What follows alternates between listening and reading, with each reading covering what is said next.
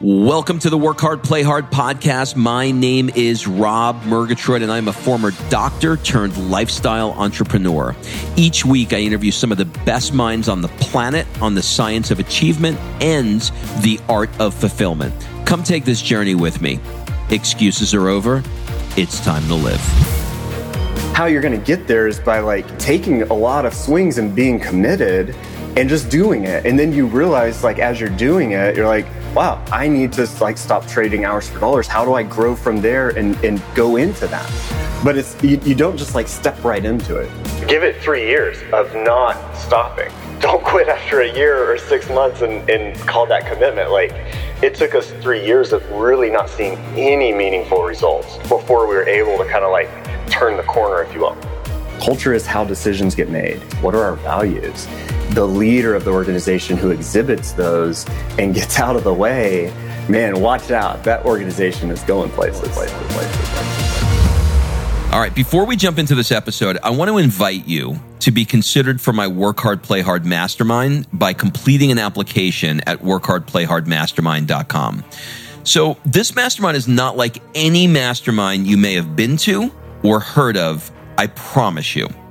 This mastermind is for six to seven figure entrepreneurs that are working too damn much and aren't taking the time to have amazing experiences around the world with an incredible tribe of people. So every hundred days or so, I drop you into new experiences that are specifically designed to elevate your thinking, to give you new ideas. Look, you get your best ideas not staring at a computer. And actually, this is the way high level people really collaborate with each other. They do it over a glass of champagne, watching the sunset in the south of France.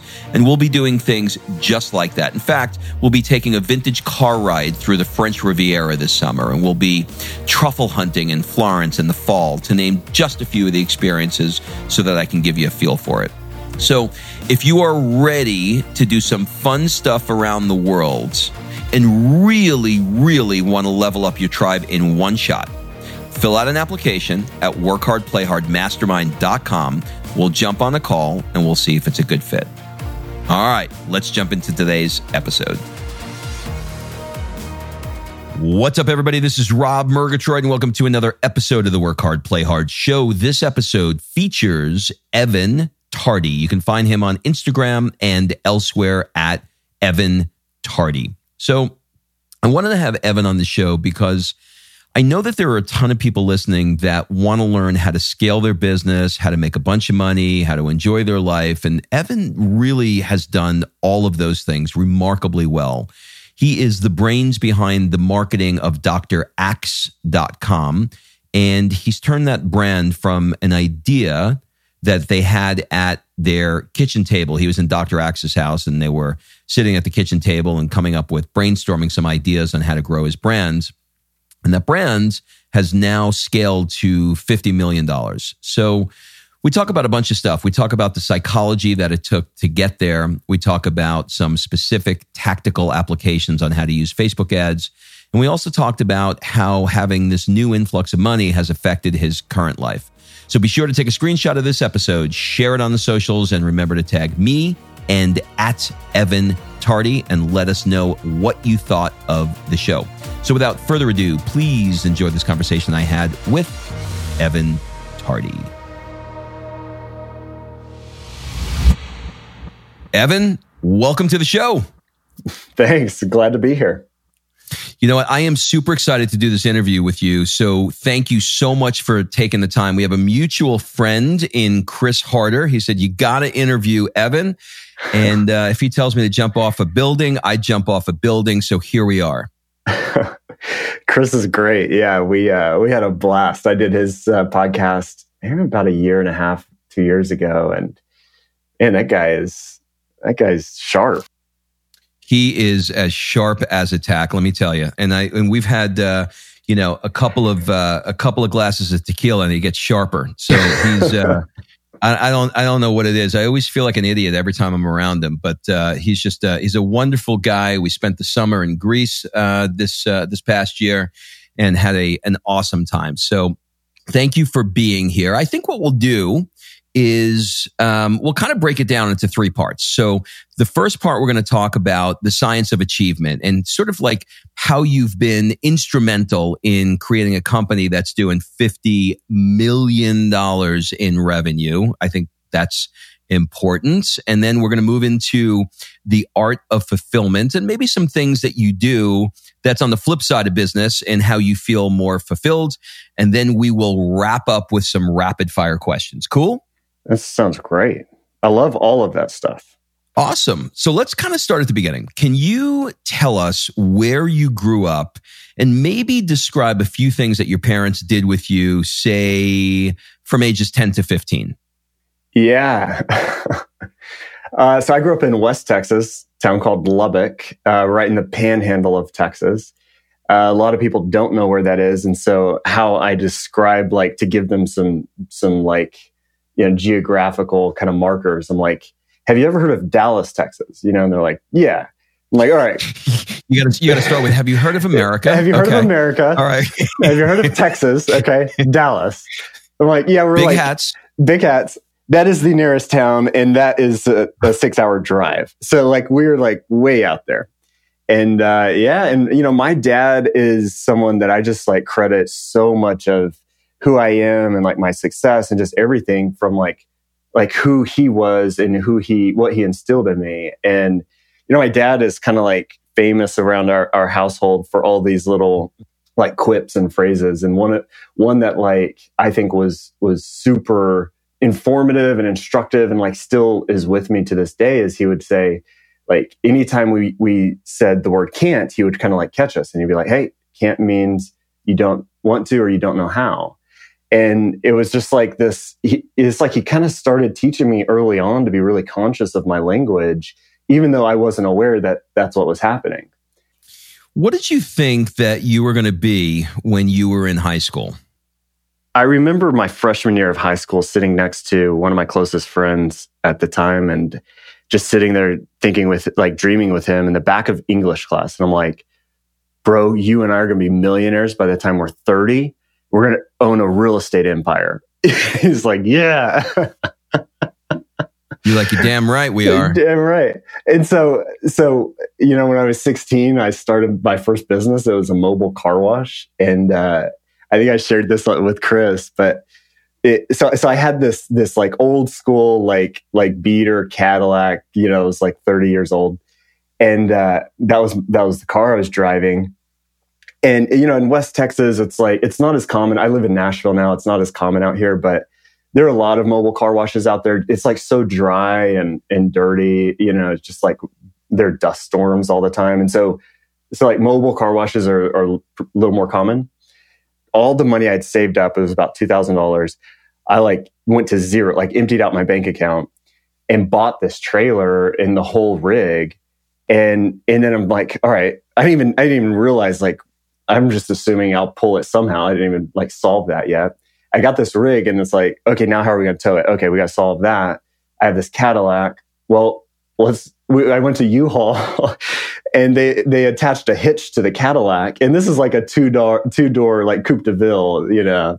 They attached a hitch to it, and the trailer was weighted for to be towed by a truck, like you know, logically. And so the weight of the the thousand gallon tank was to, on the front of the axle on the trailer to put most of the the load on the truck. So I have this caddy with a hitch on it with the you know front load of this trailer and it it like it like instantly made the back of my caddy like this low rider and so i like i pull into school and scrape over the speed bumps you know with this trailer. It's like the back of this caddy is like no a low, low rider and then the front of this trailer is like dipping down into the ground. And i'm just like man this is how i'm gonna like buy shoes and like you know do the stuff i want to do. So yeah that's that was what i was doing when i was 16 I just have this video like of some like rap video gone wrong with like, you know, girls in bikinis dancing on the front of that thing, you know, while it's hopping up and down with the water in the back. If you had to pick one lesson from that experience, what would it be? Just like freaking start and and like go for it and just do it. Just start. Just yeah, start. Just do it. Just start. Stop getting ready to get ready. Just go. Yes. Absolutely.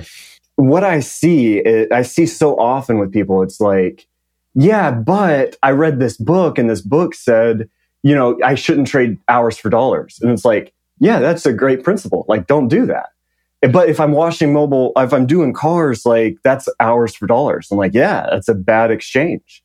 Like, but well, you're saying just do it or just start. Like, what if I start down the wrong path? And I'm like, there is no right path. The right path is like, you've got to go down the wrong path to get to the right path. So like, you are not going to like invent the perfect path by analyzing it in your office or at home for the next three years.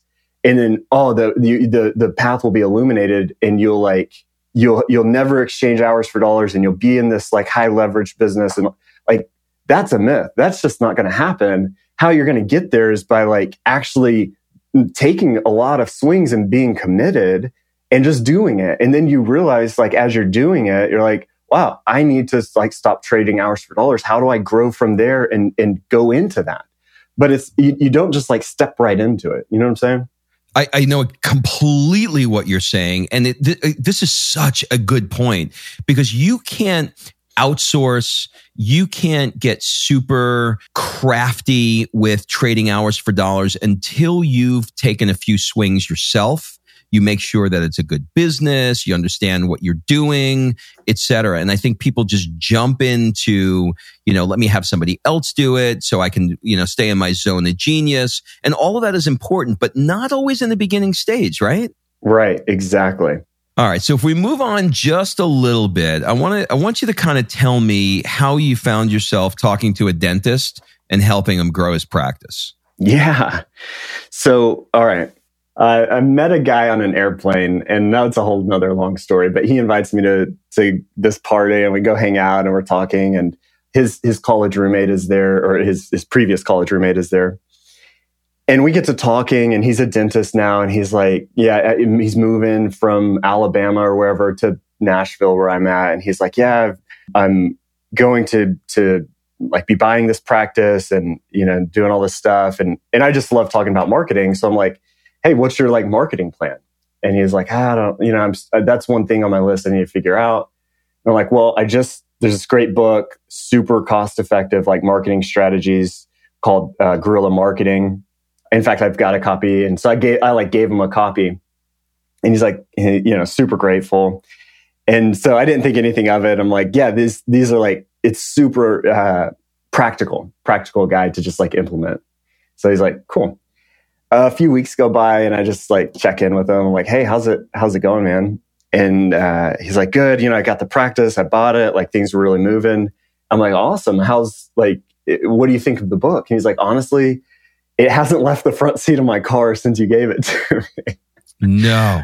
So I'm like, yeah. So I'm like, okay, well, why don't you let me just do all that stuff for you? And he's like, seriously? And I'm like, yeah, yeah. And he says, uh, he's like, he's like, I can't afford to pay you to do that. I'm just going to do it myself. You know, like he's just super, super scrappy guy.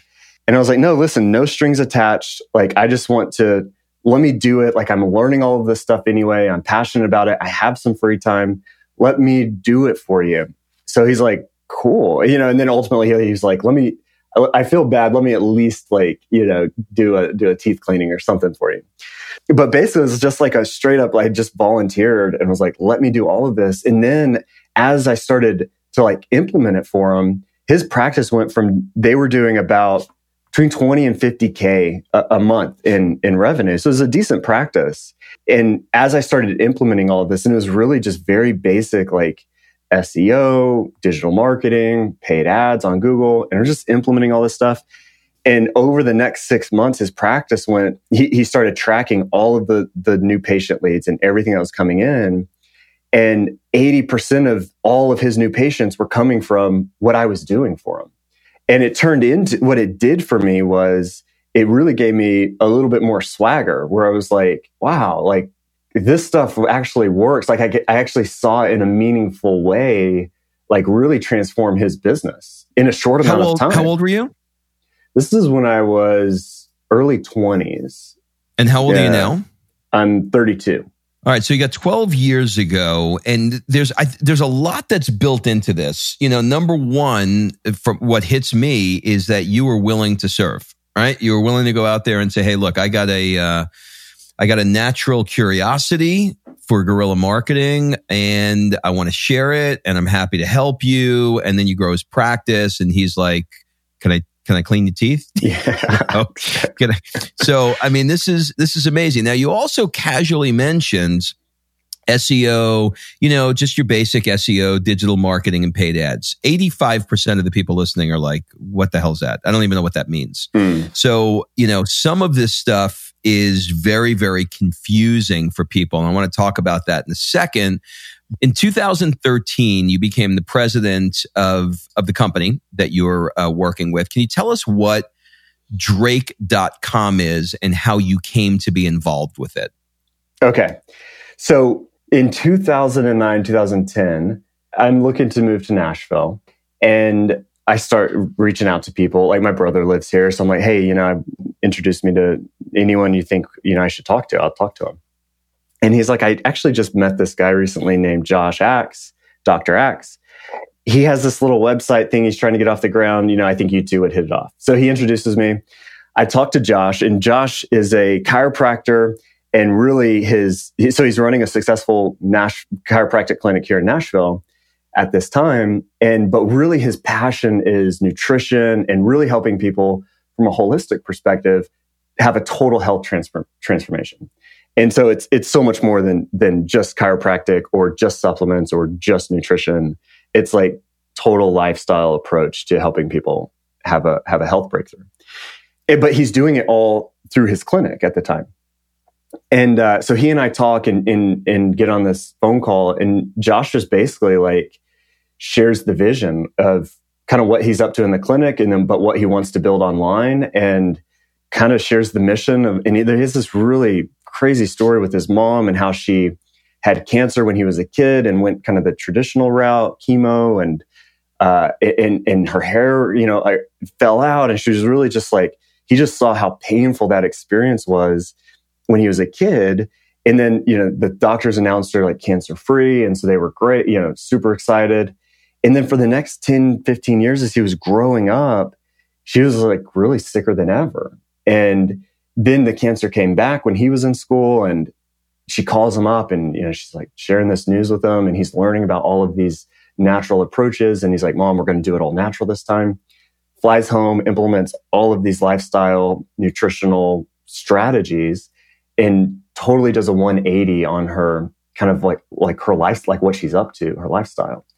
Three months they check in with the doctors and they're like we don't know what you're doing but the tumors are shrinking. Keep it up and another six months go by, same story. Tumors are shrinking, keep it up.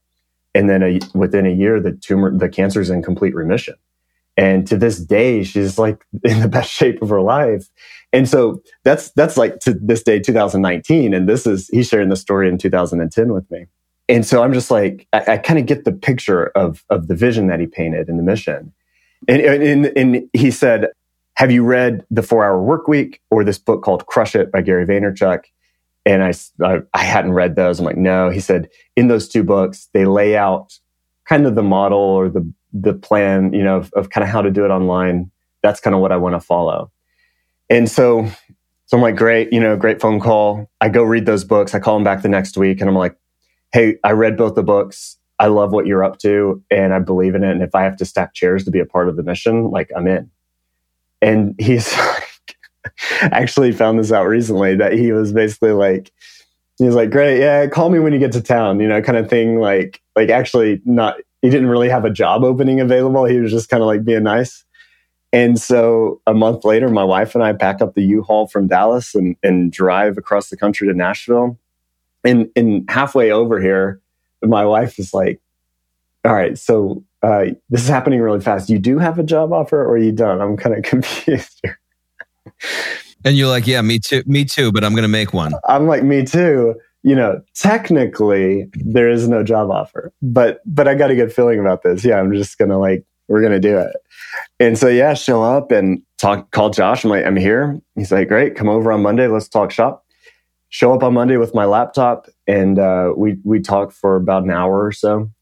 and he's still running the clinic full time, you know, at, at this time. And so, you know, he's got to go, go into the clinic and be the doctor. And so he's like, we talked for a little bit and he's like, great. Well, why don't you get started? Here's the Wi-Fi password. Good luck. You know? and he leaves. And I'm like, literally, this is 2000, August 2010. I'm sitting in his kitchen at his kitchen table with my laptop in the empty house. And I'm like, okay. In, in less than two weeks from then, I was literally stacking chairs. And I remember having the thought, like, this will make a good story someday because that is exactly what happened. I said I would stack chairs, and here I am stacking chairs.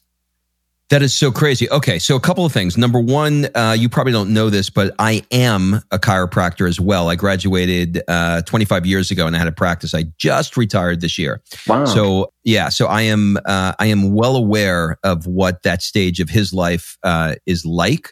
The second thing that hit me is in 2013 he made you president of this little uh, company that uh, is not so little anymore, and you were directly responsible for fifty million dollars a year in revenue.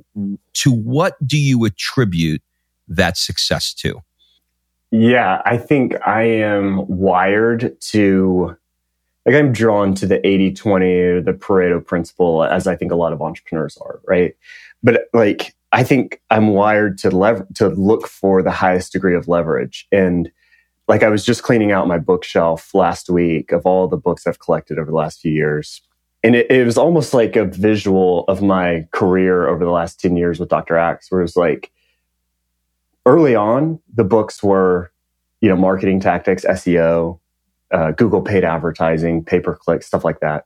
I was going to say fa- Facebook ads, but that wasn't, this was before Facebook ads and uh, but it's very tactical stuff. It, it's all the like execution, the guides, you know, very tactical and practical stuff. And then as we started growing, it was like, good, you know, we're, we're getting the marketing thing down a little bit. And kind of what I was saying earlier, that took three years of us like not seeing any traction before we started to gain some of that traction. So I don't want that to be missed in my story. Like if someone is getting started now and they commit to six months or they commit for a year and they're like, ah, it doesn't work. Like I, I, I was committed. It's like, no, no, like three year, give it three years and like of not stopping. You know what I mean? Like, don't quit after a year or six months and, and call that commitment. Like it took us three years of really not seeing any meaningful results before we were able to kind of like get that flywheel spinning or, or kind of turn the corner, if you will. And so going back to my long answer to your question, early on, the, the leverage that I saw was me being a better ta- tactician or uh, using and leveraging the tools that are available. And then, so, so we started to get a little bit of momentum. And then I started to realize like, wow, we, we're good at marketing, but like we're losing people or we can't like sustain this. It's just kind of constant fires that are coming up. And so then I realized like, well, what, what do I need to do to, to change this? And so then it went from like how to be a good technician or tactician to like, okay, now I need to like hire some people. so then it became more about like people, you know, and like very specific though, like, like there's a great book called Who on hiring and uh, a handful of others like scaling up and implementing processes that help with like, you know, the, the process side of the organization just for context, as you're explaining the story, we haven't really talked about what the products actually are. What are you What are you guys actually selling? The two main things that we sell are information products and programs, so digital courses to take people through like a transformation experience. So we have a course on uh, healing the leaky gut. Uh, we have courses on detox, on essential oils. So we kind of have different price points and different topics, but that's one side of the business, and the other side is supplements. Our own branded okay, supplements. It. Yeah. Okay, keep going. Got it. Yeah, and so like going up the bookshelf, it's and as we're growing, it it it's tactical and we got to cover all facets of business. And then it's like, oh man, if we could create a culture where there the environment is connected and they're all learning and there's process and there's not like we're not solving the same problem again and again and again. And in fact, I'm not the one solving the problem. So how can I empower create a culture and empower the team to self-serve, to collaborate, then it's like the room is going to be, the people in the room are going to be exponentially smarter than just me being a better technician. that's I think what I've over the course of my journey. And so it's like my bookshelf. It's like technician to like, you know, tactical marketing to tactical business processes to leadership to like, you know, how to like really lead and then like self discovery. and then, and then it comes kind of like full circle to like, who am I being as an individual within the walls of the organization that creates that culture? That is probably the full life cycle of, of what I've learned, you know, over the last 10 years. I got to tell you, this guy, this uh, this Doctor Axe, has got to be, you know, getting on his knees every morning for having met Evan Tardy. I mean, like, there's no way that a chiropractic practice would be doing fifty million dollars in revenue. Is he still practicing? No, he's not. He sold that. So to kind of like bring it fully current, uh, we got to to 50 million and then just shy of 100 million and then we actually sold a portion of the, the supplement side of the company and partnered with a, a private equity group called VMG. And they bought a, they bought a minority stake for just a little bit over a hundred million. That's where we are to current day 2019. So when they buy a hundred million dollars, they, they, they funded you a hundred million or they bought a hundred million dollars. How does that work?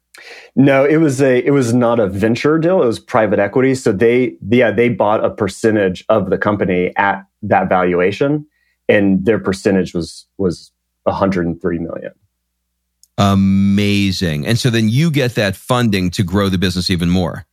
Exactly. We get the funding and and really with private equity what I've found is it's the funding is certainly certainly super important because especially in a product based business cash uh, growth sucks cash. But then we, the, so the funding is huge to continue to grow. But then it's also the, the playbook and the resources and the connections that the private equity company is also bringing to the table in, in their leadership and experience. So that is, that is a huge, huge, huge asset that, that they brought to us. So, what does that feel like when you guys get that cash in your account? I mean, like you're on, you're in the kitchen, you're stacking tables, you're stacking chairs, whatever. And now here you are and you're throwing, you know, numbers around with private equity for a hundred million. Like, like what did that feel like when that cash hit your account? It felt somewhat anticlimactic, really. Like, I mean, it was super exciting. It was kind of like we crossed a finish line of sorts, but really it was like, great. Well, what's next? You know? And I think part of that, kind of what a like the self discovery piece of it was eh, there, there were a lot of ups and downs all along the way, but it was like the cash at the account and it was great and it was, it was exciting and all of that. And it was like, great. Now we can go hit, like have even bigger goals and like go hit those. But I think the biggest like value out of all of it that I've gotten is, is realizing like, for so long early on, I, I was just all about the goals, all about the numbers. Like, and, and as a like visionary operator, kind of entrepreneur, like how I would set goals is w- w- created so much stress. It's like, oh, we hit that goal. All right, here's how we set our new goal. Let's do it twice as fast and twice as big. Oh, we hit that one. All right, let's do the next one twice as fast and twice as big. And it just kind of like, it was fun for a while, but then it became like this this like all about the goals and number. And this is something I created for myself. And, and it's like, what I realized early on was that I got so, I got lost on like crushing the next goal that I lost sense of like enjoying the journey. And so, you know, there's a sense of relief in some ways where it's like, all right, we crossed the finish line and now we have like really, really talented, experienced people on our team to kind of help take it to the next level. So that was a relief. But but it, it was also like during a journey or during a time in the journey for myself where I was starting to realize like, man, like I want to create, I want to create for myself a way of being with my family, with my relationships, like inside the company that, that is, is, uh, and enjoying the journey. And it's, and I know it's like so cliche or it's something we hear all the time. But that was the biggest thing for me personally that I just, I, I missed on the early days is we were just like hustling like crazy. And and it was like at the same window of time where the cash at the bank and I'm having kind of this like new perspective on life that it, it hit me at a time where I was like detached from it. You know what I'm saying? So it was. I do. Um, I do. I, I do. I, I, don't. I don't know exactly what it feels like because I've never had that much cash hit my account.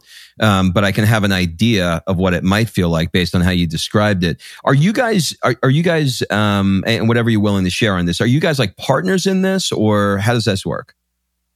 Yeah. So technically, I was an employee, employee number one, and then a shareholder of the company. Okay, got it. So he is the face of the brand, and you're sort of like behind the scenes. Yeah, exactly. And I actually just came from a breakfast with a couple other entrepreneurs, and we're just talking about this this topic because there's a great great book out there called The Synergist, and I highly recommend it. But you know, I would share my story with people, and you know, they come up afterwards and either on stage or whatever, and they'd be like, "That's really great, you know, congratulations, like good job or whatever." But how do I find my number two person, like you were for Josh? And I've never really had a satisfactory answer because I'm like, I don't, I don't know. Like, I'm kind of an entrepreneur. Like, Josh is a super visionary. I'm kind of like, you know, a doer and like I can take his vision and kind of go execute it. So we made a good, good pair. But I don't know what else to tell you until I read this book called Rocket Fuel.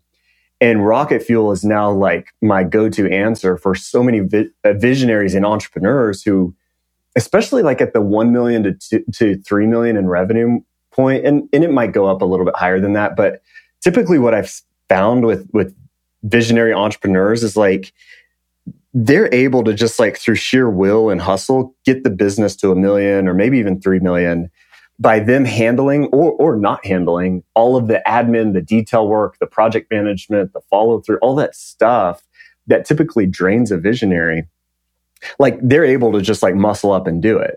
But at a certain point, like the volume of customers or the volume of service or whatever it is, or the volume of team members, like the wheels start falling off. And, and it, usually that, that's when I'm talking to that entrepreneur. They're like kind of about to hit burnout. And I share kind of this, this, what I learned from the book Rocket Fuel. And it's like the visionary needs an integrator. That's what this book calls it. And the integrator is like it, like it's what I was for Josh. Josh is the visionary and visionaries, how they, how they like produce work. It's like by talking and thinking. And so we'd fill up the whiteboard with all these brilliant ideas. And then the integrator is like, all right, great. Let's choose one idea and let's take that one all the way through the finish line. And so that match and that pairing, I think is really, really important. And in the book, Rocket Fuel, he talks about Walt Disney as this, this, you know, genius creative but Walt Disney essentially couldn't organize a children's birthday party, you know, if his life depended on it. And uh, what a lot of people don't know is that his brother Roy Disney was the operational brain behind the whole thing that made it work. But but Roy's not really, you know, well known. He's just like run ran the company. And same thing with Henry Ford, and same thing, you know, Steve Jobs and Steve Wozniak in the early days. And so so it's like this this pairing that you don't usually hear about because that's kind of the design of it. Like the visionary is out there, they are the face of the brand or they are the salesperson, and the the integrator is is what allows the visionary to be fully detached from like the day-to-day management and the details and the accountability and, and all that stuff. Like if the integrator can run all of that, the visionary is free to do like what their genius is, which is be visionary. Really super interesting. You've never wanted to have your face on the cover, huh? part of me does. Part of me does. But you know, like, I think I'm just wired by like efficiency, getting results. And so I'm like, hey, if it's more effective for my face to be on the cover, great, I'll do that. But like, if we've got this this talent inside the company who's genius at it, like, great, I'm going to get out of the way. And I think to go like, this is probably a shorter answer to your question from earlier. What's one of the things I learned from zero to a hundred million in revenue? It's honestly like there's this, the law of the lid that John Maxwell talks about that the organization, like as the leader of the organization, it cannot surpass like your leadership abilities. And what I found is like by me being a great marketer, by me being the best knower of HR and finance and operations and marketing and et cetera, and how it all comes together, like I am the lid. But if I can, if I can identify great people, recruit them, paint the vision, and get out of their way and make sure they're empowered and equipped to do what they need to do, like the lid is so much exponentially higher than than who I am or where I am, right? And and then I I place a huge emphasis on culture because that that is that empowering and and you know aligning people to the vision, and that's where the culture comes in, where it's like how are decisions made, and some people will like hear about Google or Facebook culture and they serve food and they have bean bags and all this like or massages, you know, that they bring in and all this like creative, interesting stuff. And they're like, yeah, yeah, yeah, that's that's not for me. Culture's culture's the soft stuff. We need to make sales. And what gets missed in that is that culture, that's that might be a reflection of culture, but that is not culture. Like beanbags are not culture. Culture is how decisions are get made or how decisions get made and what types of behaviors do we operate with inside the company? What do we prioritize? What are our values? And the leader of the organization who exhibits those and gets out of the way, like, man, watch out. That organization is going places. It's amazing. You know, you really are an integrator, but I got to tell you, at some point, I'd be like, you know, I, I, came to you. I knocked on your door. I came in your kitchen. I built this thing, a hundred million dollars. Your face is all over the place. Where's where's my where's my face? Why why am I not on here? But that never hits you, huh?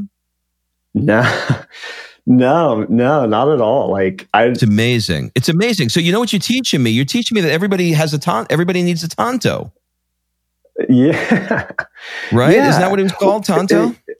Yeah, exactly. Well, and like that's the same thing for Josh. Like he loves like being on camera and he's great at teaching and he he's great at like and and there's some people like especially earlier on like that would cause me a ton of anxiety or I'm like, oh, getting on uh, camera, I don't want to do that. Got it. Right. So but I'm like, you guys made one person together.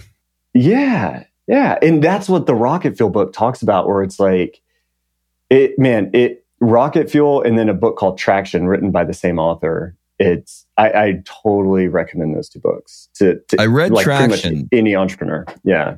Traction is really, really good, but I got to tell you, don't buy Traction unless you really want to do the work because that's a hands-on book. Like you can't go to chapter two without, you know, spending a month on chapter one implementing the exercises. So I love that. Well, I mean, I could talk to you for hours, but I want to get to the second half of the show. Uh, I have so many questions for you, but we'll have, maybe we'll have to do a part two. Um, I want to move into uh, the fulfillment part of your life. So, you know, this portion of the show is more about things that you're doing outside of your business, which I think you're kind of like really looking into at this stage of your life even more. So, you know, when you look at periods in your life where you uh, felt like you're in the zone, however you would define that, what are some of the daily or weekly practices that you know you've spotted in terms of maybe pattern recognition when you look back at these sweet spots when you've just really been performing well and feeling good are there any particular daily weekly morning habits or whatever comes to mind that you see as consistent that you've used that's really really helped you in the area of fulfillment? There's a handful of things. One very practical thing that's been useful for me is journaling and there's a whole journey I've had with journaling. It's been like a really rocky relationship, journaling and I. And so as I started to do a little bit of digging, I'm like, all right, listen, I want to journal. Let me get real with myself. What's keeping me from journaling? And I just like kind of made a list of all the stuff that that's like creating interference. I'm like, I want to I want to conserve pages. That's dumb. I want to have a leather bound book that my grandkids are going to read. Like that's producing interference and it's like it, it, needs to be perfect or it needs to be epic. And that's producing interference. So i'm like why don't I? so it's like i'm operating by some weird rules that i didn't even create for myself but i'm just operating by them so i'm like why don't i go to the other end of the sh- extreme and just invent some totally new rules to go by? And so those new rules were one i bought five like cheap journals five ten bucks from amazon and i put them all on my desk and i'm like i'm going to fill up all five of these and throw them away And so it was like those rules. And then the other thing was I would I would journal for a day or two and then I'd feel guilt about it. And so like some rule that said I had to journal every day or feel guilty. And so I was like, well, let me make up a new rule. So my new rule was I can journal one day or I, I can skip an I can skip one day or I can skip an entire year. And all I have to do is write one word. That counts. And so like if I write one word of journaling for an entire year, like good. I don't have to feel guilty. If I don't write one word of journaling for a whole year, then I give myself permission to feel guilty. And it's like these rules are so bizarre that it, it just kind of like shook my cage, you know, like rattled my cage a little bit and shook me out of it. And so then it was like, great. Now I have an environment where I can actually be genuine with myself and write like what's going on. And so I started doing that. And it was like when I came up with these rules, like I journaled consistently for almost a year. And this is great. And I have no like resistance with it now. It's like if I do it, I do it. If I don't, like great. And when I do sit down and journal, there's not any sort of like, there's nothing like chasing me or there's none of this like my grandkids are going to read it. It's just, I just like empty what's in my head down on paper. And I found that like after the first page of just, you know, free thought, just emptying my brain, so many great things have come out of for myself. I'm like, what type of man do I want to be for my my family? Like what what who am I as a husband? Like what's my 25 year vision? What are my values? What are my principles? And all of this stuff, it just like came to me. And and I clarified it and refined it over time. But it's like like previously I would sit down and I'm like, what are my values? I'm going to do the work. You do the exercise. And it's like I would have all this this hidden resistance. I love it. You know, I wonder if you having to having gone to journalism taking journalism classes i wonder if you establish some you know preconceived rules etc that sort of boxed you into writing uh, more prolifically so that you know the, the legacy, you know, so that your journaling shows up in the Smithsonian, you know, 20 years from now. So it, you know, it's sort of precluded. You know, there's a, um, you'd love this. There's something called the artist's way. Have you heard of this? Do you know what it is? No. You're going to dig it. So you basically do exactly what you said. It's called journaling for the garbage can. Martin Scorsese's wife uh, taught a course for um, writers to help them get over writer's block. And I'll save you a 300 page book. Here's basically all you have to do. You have to write three full pages every single morning when you wake up. It's called the morning pages, spelled M O U R N, morning pages, so that you get out all of the crazy stuff that's in your head, the stuff that's in your cache, the stuff that's in your RAM that you dump out. Like you said, the first page um, is crazy. It's like I'm fat, I'm skinny, I'm rich, I'm poor. Why do I do this? I don't know why this is happening. Like, like all the crazy stuff that's in your head that gets out, and then the second page you start having some revelations. And by the third page, when you're struggling to continue to write, you start getting revelations that come out um, that you you would never otherwise get. And I do it probably five out of uh, maybe four out of seven mornings a week. I have a four year old, so it's not so easy. Um, and then at the end of the month, um, I throw it into the garbage can and throw it away. Otherwise, it would look like Jeffrey Dahmer um, wrote it. It's crazy. All right, so different uh, different area of your life. If you could spend one month anywhere in the world, where would it be and why? Uh, the honestly, the first thought that occurs to me is there's a lot behind this, but like I'm a three on the Enneagram. It's the achiever personality type, and it's like, you know, this this like go go go. We we dig our way out of every single hole. Like, you know, the way to like slow down is by like doubling the speed. Like, it's just this like insane like go. And so part of it for me has been this journey in the last two or three years of kind of self discovery in a lot of ways. Honestly, I if you would have asked me that three years ago, I would have said Italy, Pacific Northwest, overlooking an epic ocean view. You know, the sunset with this like whatever. Like honestly, part of like the the fulfillment piece, I would be exactly where I am.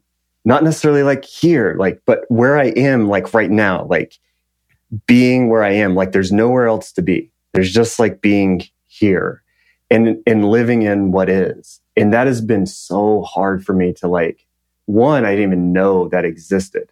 It's like, no, no, no. Life is is is always like uh, out there. Life is when I hit that goal. Life is a year away. Life is five years away. Or when do I have when I have that house or when I have that thing or maybe if I just get better or, or more disciplined with fitness, or it's like life is always, is there.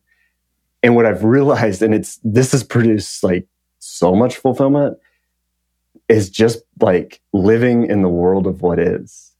And that to me has like changed so much of my life.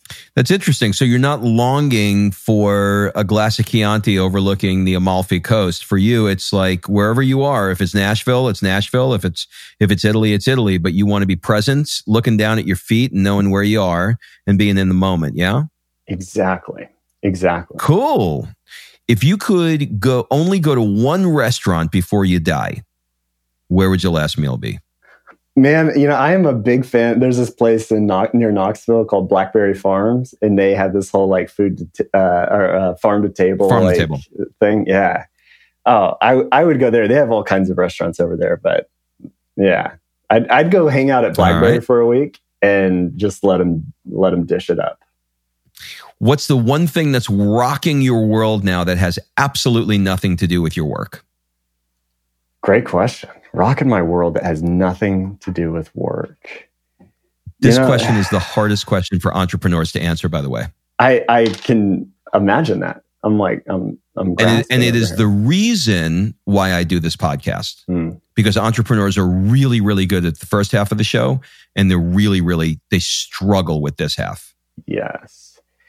To me, kind of, this might be cheating because it's a double, it's an answer I already gave but it's the what is answer. It's like I've struggled like for so long to achieve the next goal. And like I said, how I would set goals is by making them faster and double. And then it's like creates all this anxiety for me because I'm then then I would immediately start looking around at like why I'm a failure. Like, I, well, I didn't.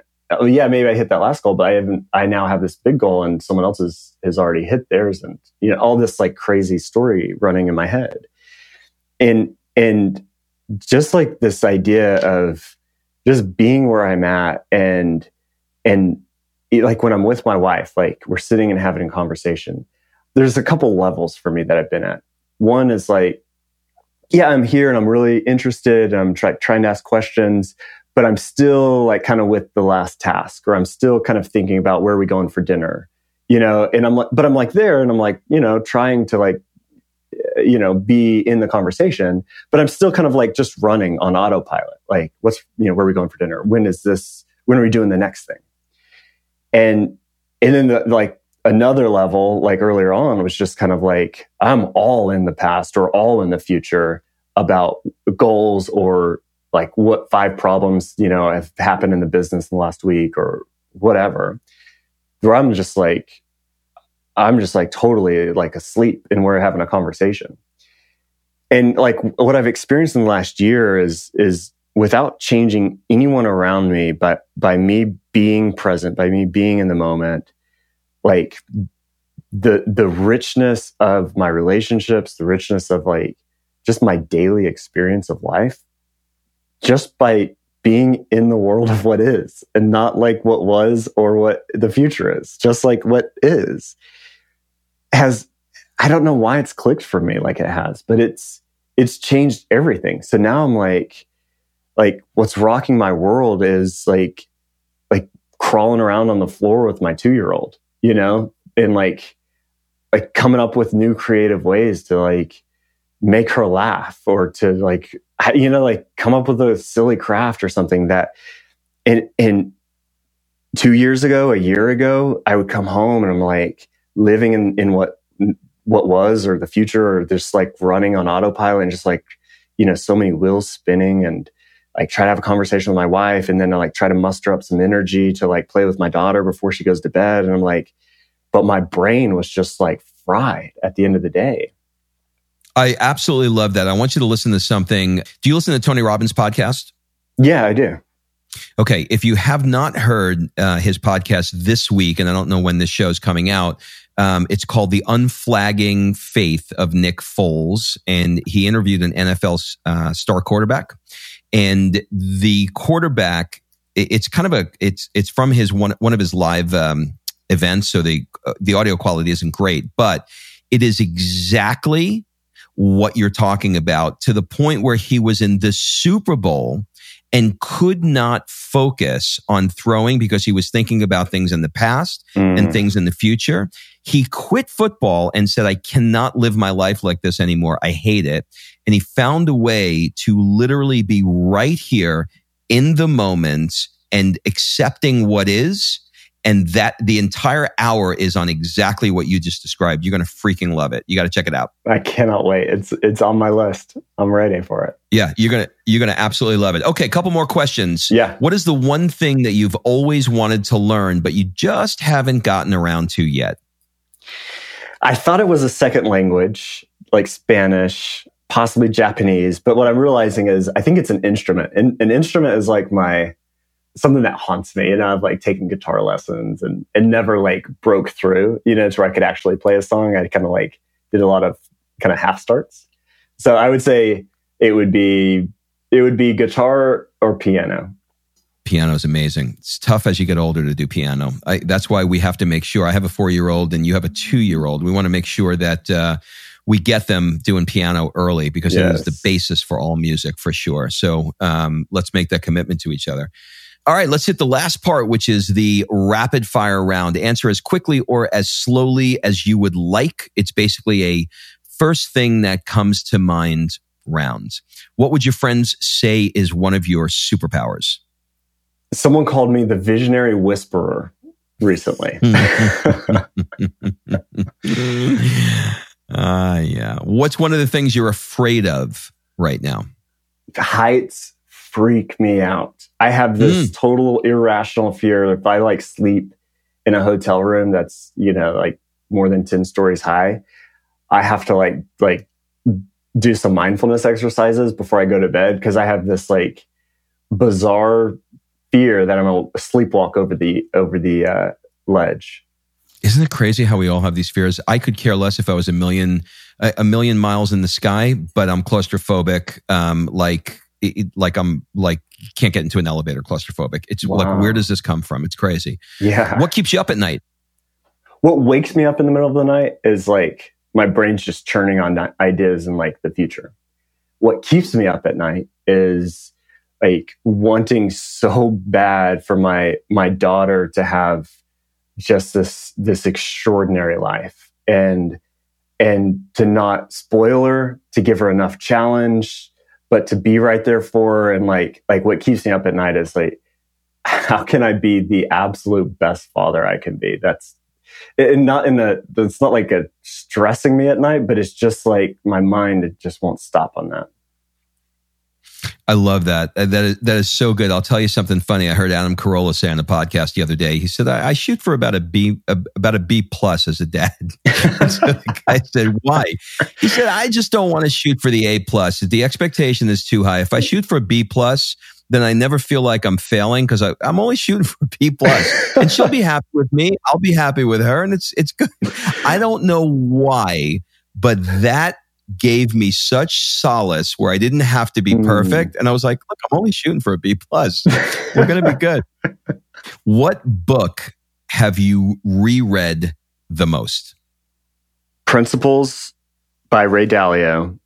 That's one I like. I just use it and reference it and and like repick it up. You know, I don't read it cover to cover every time.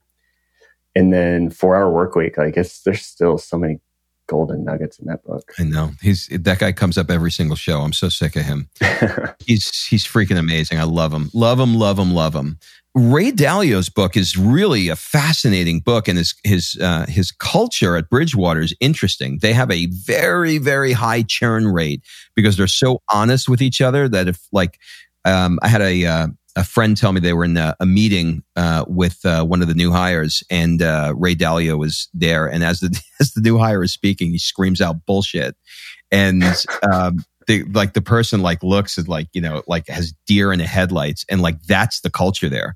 Like wow. if they're if you're saying anything that you know just seems like a lie or doesn't see whatever like they, like their people don't make it past the first 90 days like 80% of them are gone but the ones who make it are perfect matches for their culture so i thought you'd enjoy that interesting yeah because he talks about like their culture of like radical transparency in the meritocracy. But yeah, he, he doesn't give that type of example in the book. So like I picture Ray as this like wise old sage, you know, is like like a quiet. So to picture him like doing that, that's yeah, it's that uh, that's a little bit different uh, visual than I have of him.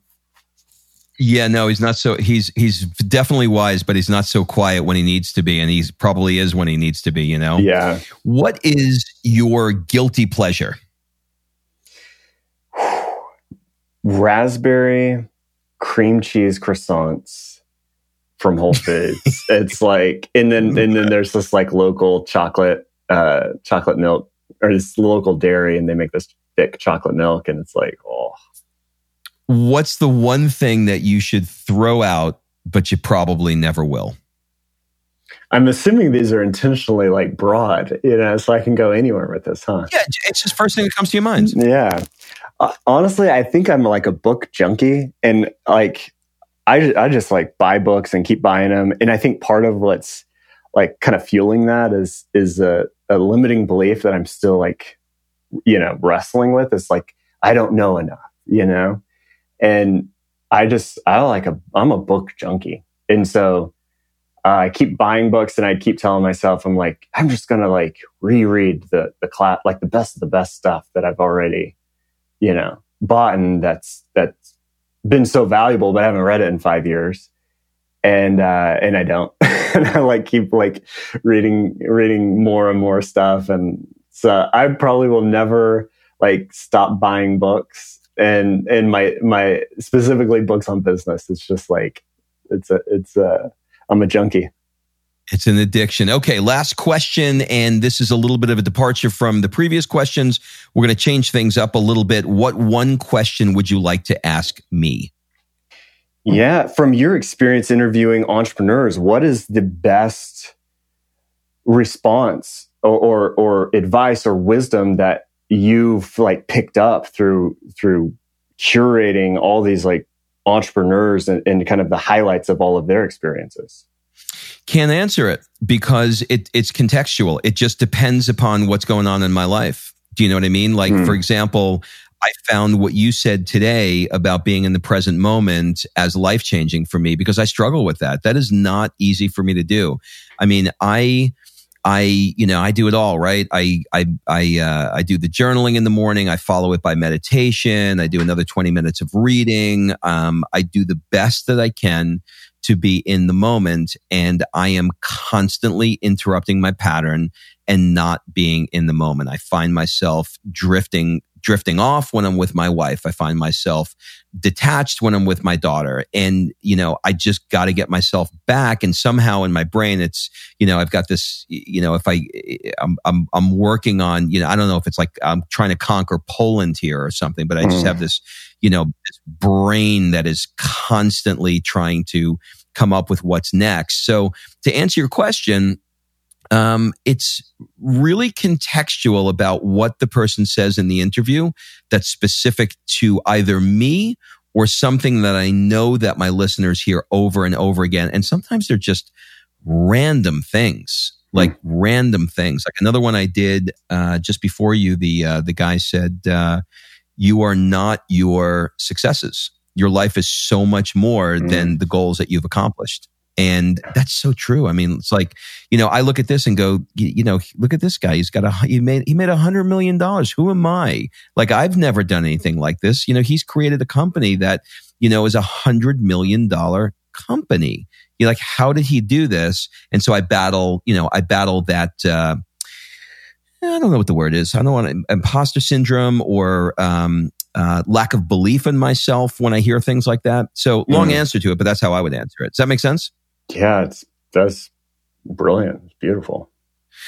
You know what, man? You are everything that I was promised. I feel like I uh, I don't have to return this. You uh, you really delivered. You did an amazing job today, and I'm super grateful. Do you have any final words, suggestions, or an ask for the people that are listening? I would just say, like, my biggest ask for people listening is, like, if you're at all interested in this, like, topic of living in what is, like, not in the future, attachment in the future of what may come, or you know, spun up about something in the past, like dig in. like stay in it. Like if it at all like piques your curiosity or you're like, what I've done it or I don't know what he's talking about or I don't really care. Like I would my ask is that you just like dig into that a little bit because I think what I've experienced is is just like the more I've dug in, the more I've kind of become aware of like like the short, short, short, short story. My life has been on autopilot in so many ways, and I didn't even know that it was on autopilot. And it's like there's these things running me, and I wasn't running them; they were running me. And it was like this this thing of don't look bad or or look good was like running me. And I was asleep to it in the same way. I was driving home from work one day, you know, like going down my same like work path, you know, to the roundabout and down to the stoplight and all this. And is the same path I do every day. And, and I remember having the thought, like I'm, I'm pulling out of the parking lot, driving home. And I remember having the thought, I need to, I'm, it's going to be like a quick turnaround when I get home. I need to, ch- like, I'll have to change my shoes. So I'm going to take off my shoes and, um, I need to, I need to talk to someone at work about a thing. So I, I picked up the phone and, you know, called someone in five minutes, I go to the roundabout and I turn and I get to the stoplight and I look up and, and I'm stopped and I look over to my driver's seat and my shoes are sitting there on my driver's seat. And I just have this like, it like smacked me in the face and I was like, how did, like, I'm not wearing shoes. How did that happen? And they're sitting next to me. And obviously I took off my shoes, you know, like while I was driving, but I remember it just like, you know, and, and I think a lot of us experience where you're driving and you look up and you're like, whoa, I don't even realize I've been like, how did I go the last five miles on the interstate? You know, like, how did I get here? And I had that with like driving plus like taking my shoes off. And I was like, oh my gosh, this is what I've been like in life. I've just been like running uh, this, this don't look bad or look good has been like running me. And I've just kind of been operating with it. So my ask is if this at all, like it has been so transformative in my own personal experience of life and in my experience in others in a relationship with me, their experience of me that like my ask is if it is at all like piques your curiosity, like like take a step further and like dig in and and like do some work around this topic. I love it. I love everything that you stand for. You really are walking the walk and you're living a beautiful life. And your daughter is very, very lucky to have a dad who's so introspective. You know, I've got a lot of years on you. I'm 52 years old and I wish that I had the wisdom that you have. Um, and frankly, the money that you have. At this stage of life. So dude, it is absolutely a pleasure. Hopefully we'll, uh, we'll get a chance to, uh, to meet each other in real life. Um, but thank you so much for taking the time. Thanks, Rob. It's been an absolute pleasure hanging out with you. All right. Thanks for listening. If you love this episode and you know someone that needs some help in either stepping up their work hard game or their play hard game, it would mean the world to me if you shared this podcast with them to help me get this movement out there. So if you like what you heard, head on over to iTunes, take 30 seconds, and leave me a five star review, and I will be forever grateful. So until the next episode, excuses are over. It's time to live.